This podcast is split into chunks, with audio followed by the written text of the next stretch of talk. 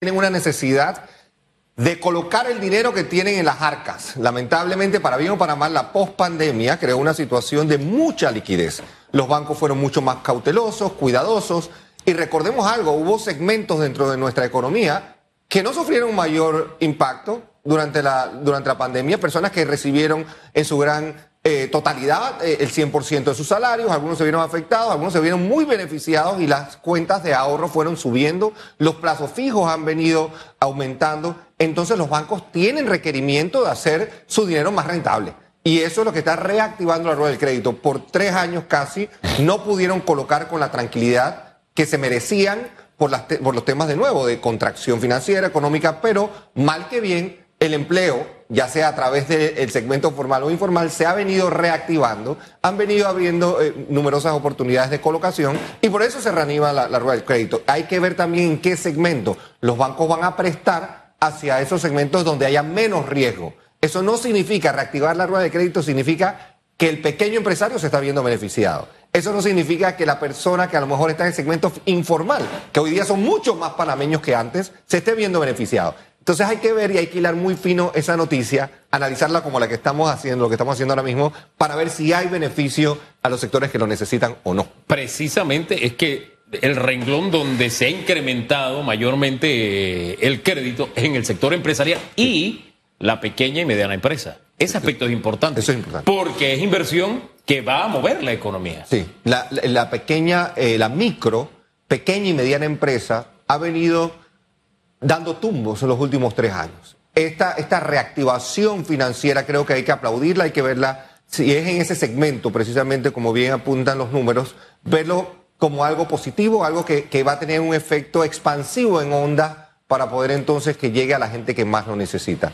En esta coyuntura, de nuevo, y recordemos algo, estamos ya en las postrimerías los últimos cuatro meses del año representan entre el 65 y 70% del ingreso de muchas empresas micro y pequeñas principalmente, y es vital. Cuando se reanima el tema del Black Friday, que va a ser ya la próxima semana, aunado a lo que vienen fiestas patrias, Día Madre y, y, fiestas navideñas, pues hay esa reactivación que esperemos cree un ejercicio muy positivo para la economía panameña. Siento de nuevo que el comercio así como la reexportación, zona libre, construcción, son los pilares históricos de nuestra economía. Habría que ver de nuevo cómo nuevos elementos se incorporan a la economía panameña, como la manufactura, la producción, el sector agroindustrial, el sector primario, en fin, hay varios que se han quedado rezagados. Entonces, volviendo al tema del crédito, es importante que el crédito no solo se concentre en los tradicionales elementos que siempre han empujado la economía. El sector agroindustrial, el sector productivo, la industria merecen también otro tipo de análisis en una coyuntura muy diferente.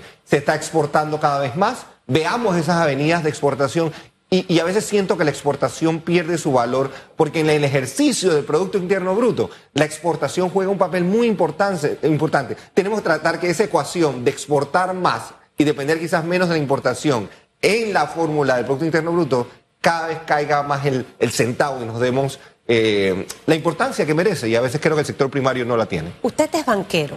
Sí. Cuando digo que es banquero, para que sepan, por muchísimos años Carlos Araúz trabajó en bancos. En banca, sí. Eh, eh, en toda esa parte de las finanzas y demás.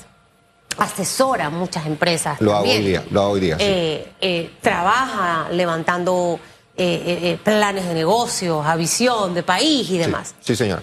En esta coyuntura que escuchamos, tasa de interés ha aumentado. Eh, obviamente quizás no tanta flexibilidad para los pymes después de pandemia. Sí. Pero siempre uno con esa visión piensa, bueno, viene un, ya este año se está acabando, viene un año electoral donde la plata debe empezar a moverse donde está la esperanza de que un nuevo gobierno llegue a inyectar precisamente de todas estas cosas que hemos hablado por muchísimas semanas en esta mesa. ¿Recomendable o no recomendable? Endeudarse aquel emprendedor o aquel empresario que tiene la posibilidad de invertir o aquel que está en su casa en este momento y dice, mejor no me compro la casa todavía, no me compro el carro hasta que pasen las elecciones. O sea, eh, viéndolo de un punto de vista optimista, hemos visto que los, grandes empresarios del mundo han invertido en los peores más, en los, momentos más caóticos. Caóticos, es así. yo, eh, es una pregunta muy valiosa, muy potente, Susana Elizabeth Castillo, porque este miércoles, en cuestión de horas, vamos a saber qué decisión toma la Reserva Federal Americana con respecto a subir o no subir tasas. Y este miércoles sienta ya quizás el precedente y la base y el fundamento de lo que vendrá en los próximos cuatro, ocho y quizás hasta doce meses.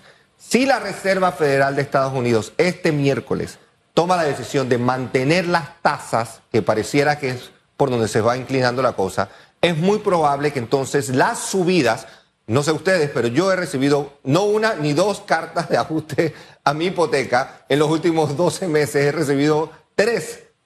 Y eso obviamente pues afecta a la economía familiar. Entonces yo anticipo que si las tasas en la Reserva Federal este miércoles se quedan estables, ya las subidas, si se dan, van a ser mucho más controladas, no van a ser tan agresivas. Entonces, pareciera que en Panamá también deben mantenerse de una u otra forma pues estables las tasas en los próximos meses. Siendo así, contestando a tu pregunta, evaluar en los próximos meses la posibilidad de endeudamiento, siempre y cuando haya la certeza de ese contrato que va a generar a lo mejor las ganancias necesarias para reparar esa deuda en corto plazo, eh, ver quizás proyectos de mediano plazo donde a lo mejor el apalancamiento hace sentido.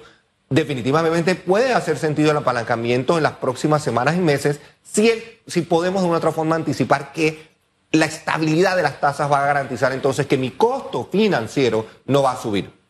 Entiendo que la bola de cristal a lo mejor no nos llega hasta allá, pero de nuevo, pareciera que las tasas vienen a, a darse un ambiente de estabilidad Siendo así, amerita evaluar proyectos que puedan ser sostenibles en el tiempo y generar algún tipo de rentabilidad eh, eh, eh, con relativa rapidez. Si es así, hace sentido endeudarse en las próximas semanas. Ah, ahora bien, la segunda cartera donde los préstamos, los créditos han aumentado, son los hipotecarios. Hipotecarios, industrial, comercial y personal. ¿Qué nos dice de la economía esta cifra? Sí.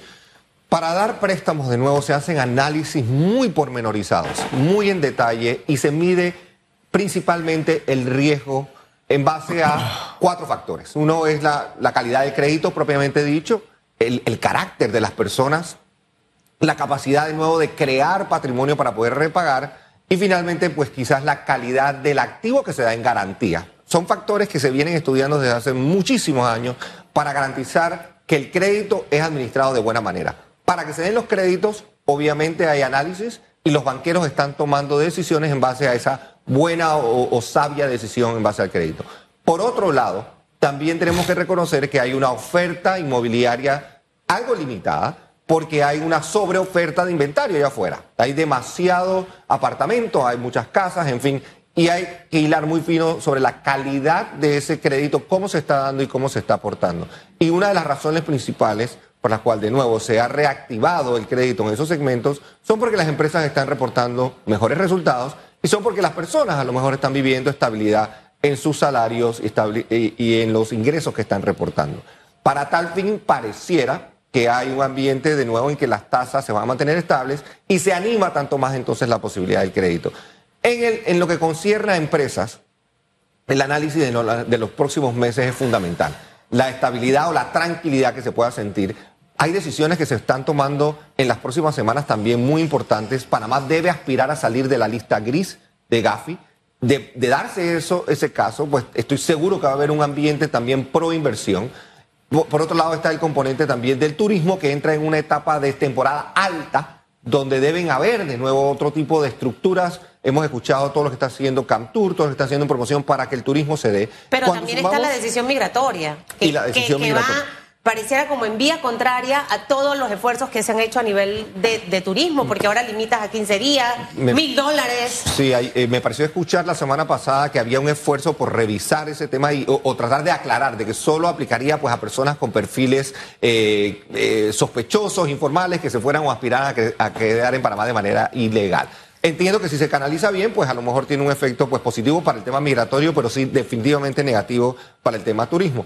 Ojalá de nuevo que e, este, este, esta reactivación llegue donde tiene que llegar, que es la creación al final de la tarde del bienestar de, que la gente se, dé la oportunidad de crecer y que podamos entonces enfrentar el año y el fin de año de manera responsable y creciendo sosteniblemente, que no sean picos y valles, sostenibilidad. Hombre, don Carlos, siempre orientador escucharle. Gracias por acompañarnos este lunes y darnos este respiro, porque estamos metidos en política, en política, y no podemos perder de vista estos temas. Mucho pasando. muchísimas gracias. cosas pasando.